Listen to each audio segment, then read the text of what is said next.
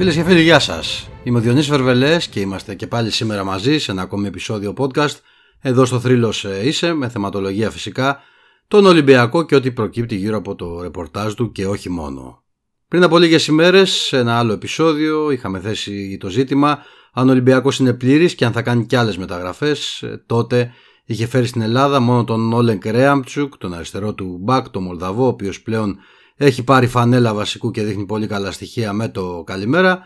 Ωστόσο, μέσα σε λίγες ημέρες από εκείνο το επεισόδιο είδατε ότι είχαμε εξελίξεις για την ομάδα, παίκτες που έφυγαν, παίκτες που ήρθαν.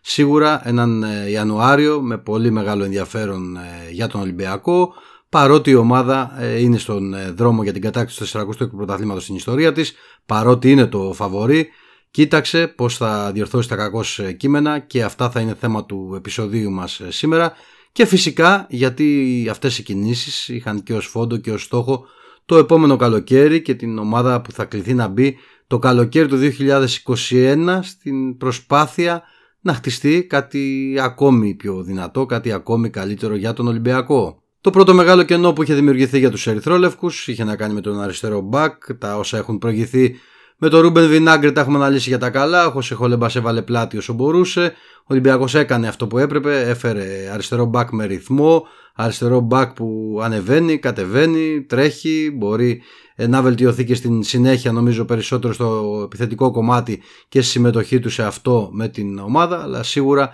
δείχνει πολύ ανταγωνιστικός με το καλημέρα. Ολεγκ Ρεάμπτσουκ και έχει πάρει φανέλα βασικού.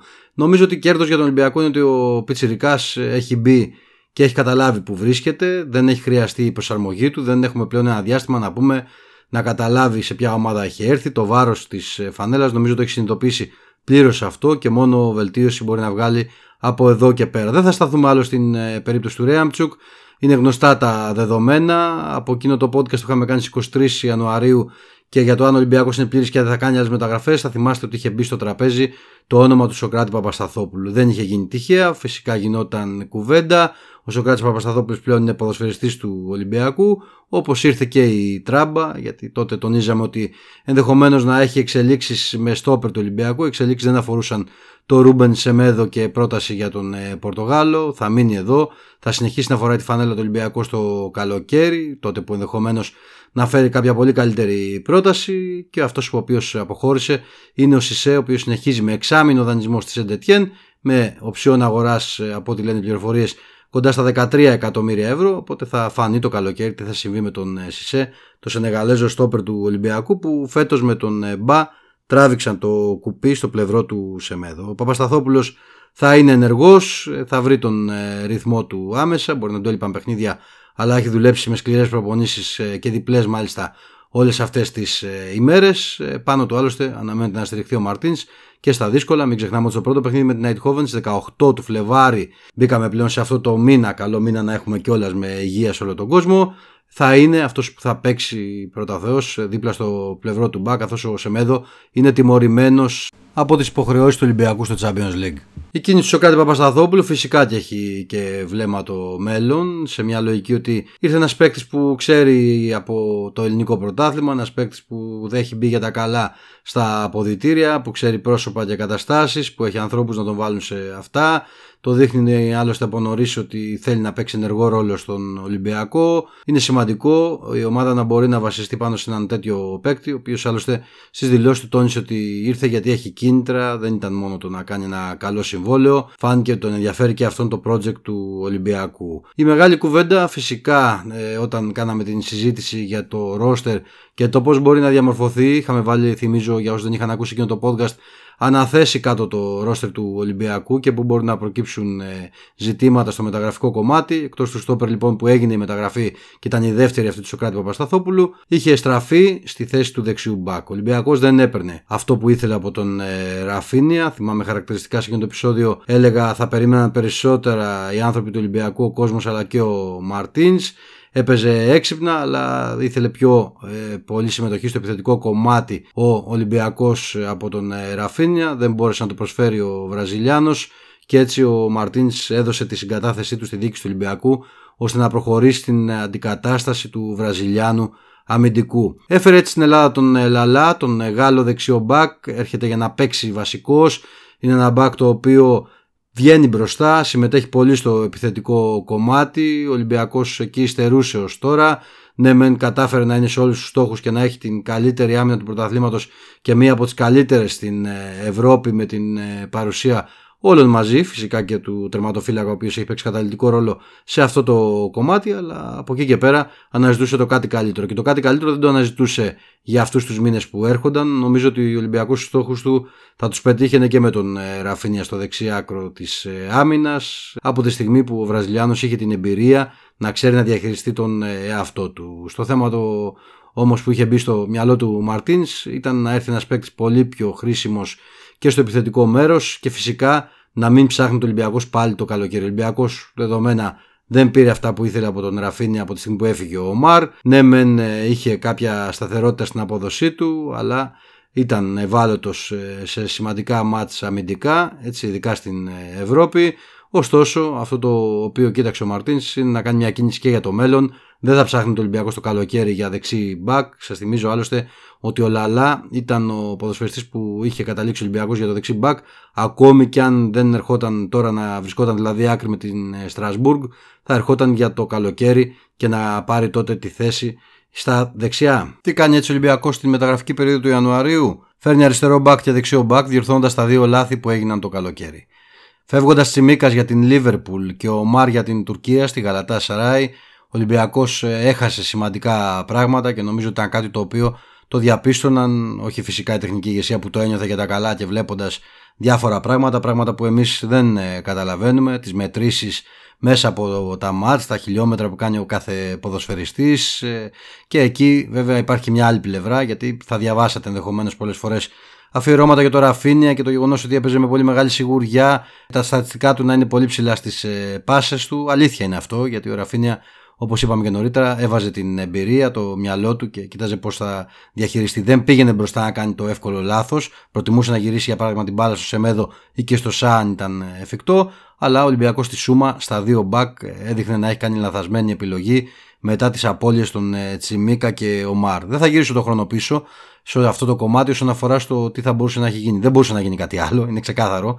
Ο Τσιμίκας πήγε στη Λίβερπουλ και ο Μάρ είχε μια συγκεκριμένη άποψη για το επόμενο συμβόλαιο. Ο Ολυμπιακός δεν τα είχε βρει, ήταν μακριά οι δύο πλευρές. Οπότε φτάσαμε στο σημείο να έρθει ο Βινάγκρε για αριστερά και ο Ραφίνια για δεξιά. Ο Ολυμπιακός λοιπόν διαπίστωσε σύντομα ότι αυτά τα δύο ε, κενά δεν καλύφθηκαν. Και από τη στιγμή λοιπόν που ο χρόνος περνούσε και έβλεπε ότι δεν άλλαζε κάτι προς το καλύτερο, ο Βινάγκρε πήρε κάποιες ευκαιρίες και δεν έδειχνε μέσω των προπονήσεων να πείθει τον Μαρτίνς ότι μπορεί κάτι καλύτερα.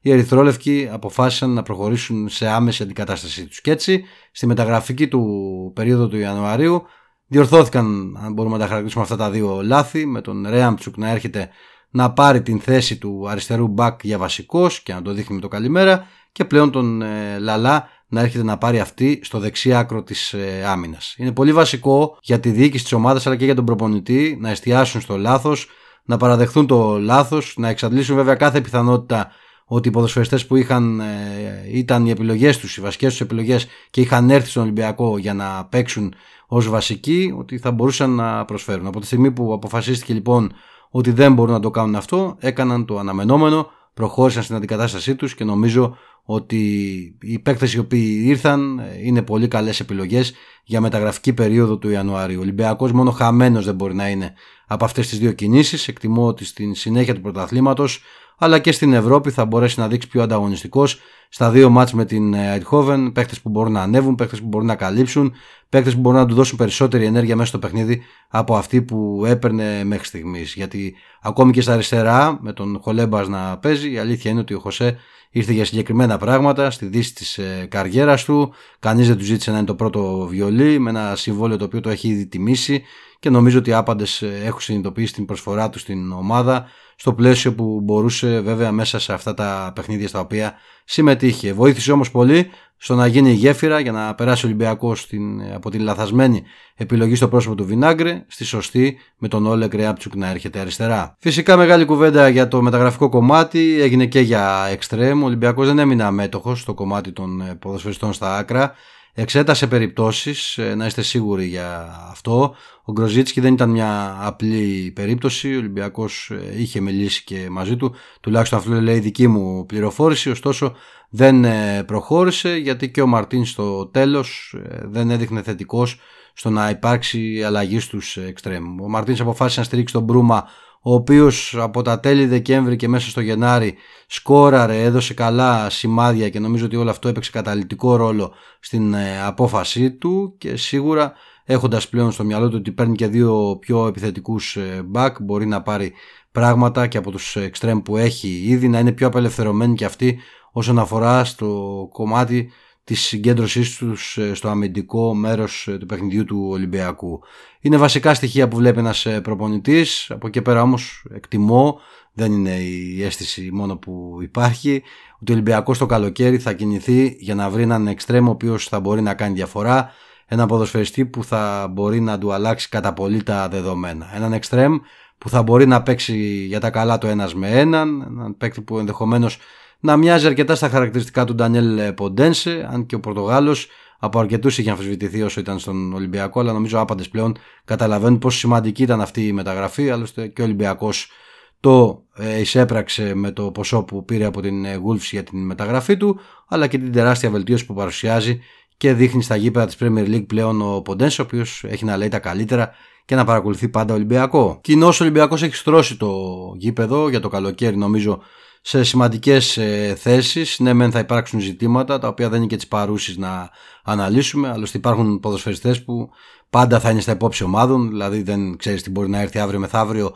για το ΣΑ, τον ε, Σεμέδο, ακόμη και τον Μπά στην άμυνα, τον ε, Καμαρά.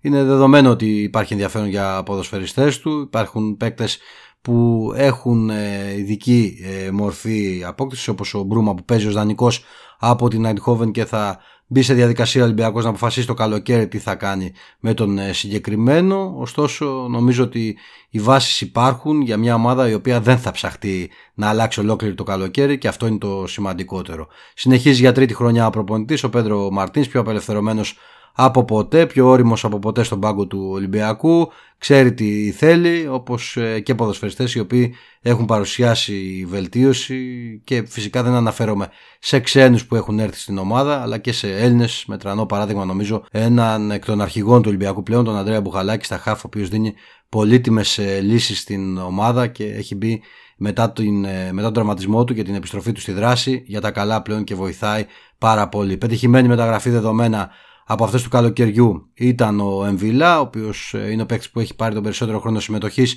μέχρι στιγμής ε, και δείχνει ότι έχει τις δυνάμεις για να ανταπεξέλθει και στην συνέχεια. Δικαιωμένος και αυτός για την επιλογή του να έρθει στον Ολυμπιακό για να κατακτήσει τίτλους αλλά και για ευρωπαϊκή παρουσία. Ωστόσο δεν βγήκε το στοίχημα του Πέπε, ο οποίος επέστρεψε στη Φαμαλικάο για να πάρει μάτς ε, εκεί και να δει ο Ολυμπιακός το καλοκαίρι τι θα αποφασίσει. Δεν βάζω το χέρι μου στη φωτιά ότι ο Πέπε θα γυρίσει για να παίξει τον Ολυμπιακό. Το λέω γιατί μπορεί να πάει καλά για παράδειγμα στη Φαμαλικάο και να φέρει το ενδιαφέρον ε, κάποιας ομάδας. Θα έχει σημασία κατά πόσο θα είναι η χάφ του Ολυμπιακού οι ίδιοι ή όχι το καλοκαίρι, αν θα μπορέσει να υπάρξει κάποια αλλαγή εκεί. Μην ξεχνάτε ότι από την περσινή φετινή σεζόν πήγαμε στο Εμβιλά Αντίγκη Γέρμε, το οποίο έχει βγει μέχρι στιγμής τουλάχιστον με το πώ έχει σετάρει το παιχνίδι του Ολυμπιακός, όχι στα χαρακτηριστικά που έχουν οι δύο παίκτες, καθώς θεωρώ ότι έχουν αρκετές ε, διαφορές στο παιχνίδι τους μέσα στο γήπεδο. Από εκεί πέρα όμως ο Ολυμπιακός είναι μέσα στους στόχους του, βαδίζει πιο άνετος για την κατάκτηση του 46ου του πρωταθλήματος, συνεχίζει στο κύπελο Ελλάδας και φυσικά είναι και στην Ευρώπη εκεί που θα διεκδικήσει την πρόκλησή του απέναντι στην ομάδα της Eindhoven. Είναι λοιπόν μεγάλο κέρδος για τον Ολυμπιακό να μπορεί να έχει βάλει τις βάσεις για κάτι καλό και για τη νέα χρονιά έχοντας ε, πλέον μπροστά του την συνέχεια των υποχρεώσεών του για τη σεζόν 2020-2021.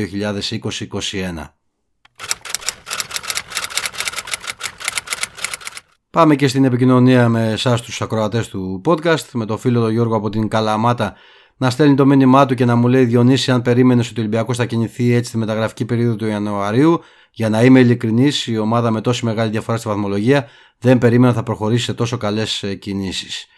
Φίλε Γιώργο, είναι ένα ζήτημα. Ναι, δεν είναι ψέμα. Πως ο Ολυμπιακός κατάφερε μέσω της εικόνας του μέσα στα γήπεδα με τη νίκη επί του ΠΑΟΚ το 3-0. Το γεγονός ότι δεν έχασε την Τούμπα, ότι νίκησε 3-0 και την ΑΕΚ στο Καραϊσκάκι, ότι πέρασε από Αγρίνιο, Τρίπολη, γενικά από δύσκολες έδρες, έβαλε τις βάσεις για την κατάκτηση του πρωταθλήματος. Θα μπορούσε όντως να συμβιβαστεί για παράδειγμα με τους στόπερ αλλά και το δεξιμπάκ νομίζω ότι στο αριστερό άκρο της άμυνας η απόκτηση του Ρέαμτσουκ ε, ή κάποιου άλλου ήταν επιβεβλημένη με βάση τα δεδομένα που είχαν διαμορφωθεί αλλά βλέπεις ότι ο Ολυμπιακός ο ηγέτης του Ευαγγέλης Μαρινάκης αλλά και ο προπονητής ο Πέτρος Μαρτίνς δεν συμβιβάστηκαν με αυτή την ε, εικόνα αποφάσισαν έτσι να διορθώσουν τα κακό ε, κείμενα και να βελτιώσουν από τώρα την ομάδα ε, νομίζω ότι θα περίμενα την κίνηση του Ρέαμτσουκ και άλλη μία ε, δεν έκρυβα βέβαια και το γεγονός ότι ο Ολυμπιακός θα κοίταζε κάτι δεξιά. Από τη στιγμή που βρέθηκε ένας πολύ καλός ποδοσφαιριστής όπως είναι ο Λαλά, νομίζω ότι ο Ολυμπιακός δεν προχώρησε άδικα σε αυτή την ε, μεταγραφή. Με αφορμή και το μήνυμα του φίλου Δημήτρη από τον ε, Πειραιά όσον αφορά στο ημερολόγιο γραφείου και το βιβλίο να ενημερώσω πως έχουν τυπωθεί κάποια νέα ημερολόγια λόγω της μεγάλης ζήτησης που υπήρχε. Έτσι το πρώτο μου βιβλίο, το θρύλο 45 πρωταθλήματα έχεις, εξακολουθεί να κυκλοφορεί στα 15 ευρώ με προσφορά ένα ημερολόγιο γραφείο για το 2021. Υπάρχουν ε, πλέον διαθέσιμα κομμάτια, μπορείτε να τα παραγγείλετε μπαίνοντας στο www.thrilosise.gr και να συμπληρώσετε εκεί τα στοιχεία σας ώστε να το παραλάβετε στην οικία σας στο γραφείο σας με αντικαταβολή. Κάπου εδώ φτάσαμε στο τέλος και του σημερινού επεισοδίου. Σας ευχαριστώ και για αυτή την ε, ακρόαση. Μην ξεχνάτε να γράφετε συνδρομητές στο κανάλι και να παρακολουθείτε τα νέα επεισόδια που ανεβαίνουν σε όλες τις σχετικές ε, πλατφόρμες Spotify, Apple αλλά και Google τα podcast μας και φυσικά στο κανάλι στο YouTube εκεί στο θρύλος ε, είσαι που μπορείτε να κάνετε subscribe και να πατήσετε βέβαια και στο καμπανάκι κάτω δεξιά για να λαμβάνετε τις ενημερώσεις με τα νέα βίντεο εκεί ανεβαίνουν και τα podcast αλλά και σχόλια πριν μετά τους αγώνες αλλά και διάφορα θέματα που έχουν να κάνουν με τον Ολυμπιακό αλλά και live streaming που θα κάνουμε και στη συνέχεια. Σε ευχαριστώ και πάλι, να είστε καλά και να προσέχετε.